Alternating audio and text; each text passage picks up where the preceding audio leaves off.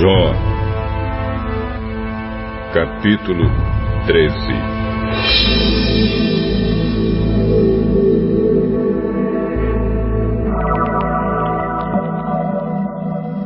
Eu vi tudo isso com os meus próprios olhos.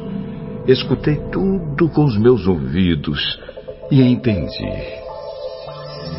Meus amigos, eu não sou menos do que vocês. Eu também sei o que vocês sabem.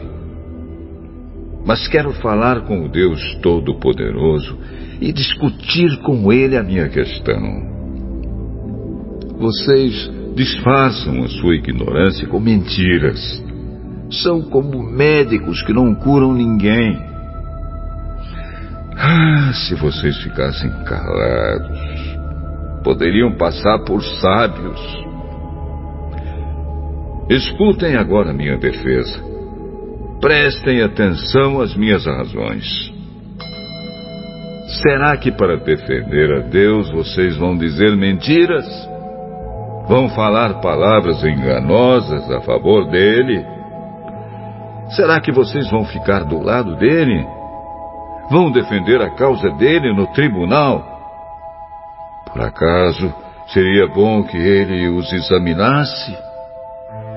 Vocês pensam que podem enganar a Deus como enganam as pessoas? Se vocês forem injustos, mesmo em segredo, ele certamente os repreenderá.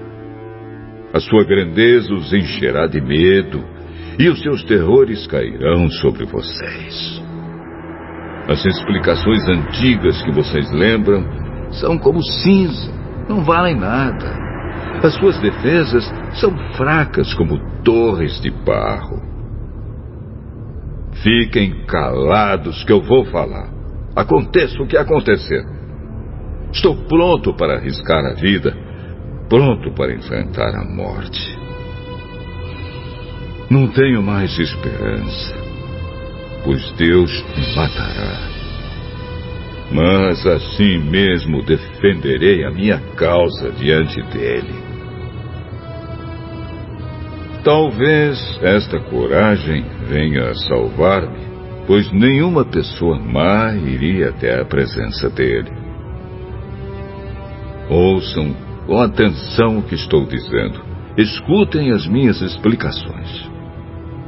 Estou pronto para defender a minha causa e sei que estou com a razão. Mas, se Deus disser, quem se atreve a discutir comigo no tribunal? Então terei de me calar e morrer.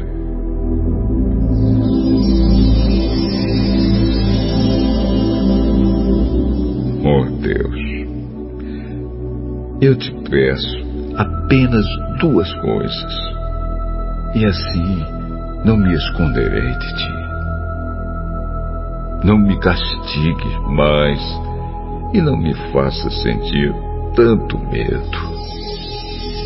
Oh Deus, chama-me ao tribunal e eu responderei. Ou eu falarei primeiro e tu responderás quantas faltas e pecados cometi. De que erros e pecados sou acusado? Por que te escondes de mim? Por que me tratas como inimigo? Eu sou como a folha levada pelo vento. Por que me assustas? Sou como a palha seca. Por que me persegues? Tu escreves duras acusações contra mim e queres que eu pague pelos erros da minha mocidade. Prendes os meus pés com correntes, vigias todos os meus passos e examinas os rastros que deixo no caminho. Assim, vou me acabando como madeira bichada, como uma roupa comida pela taça.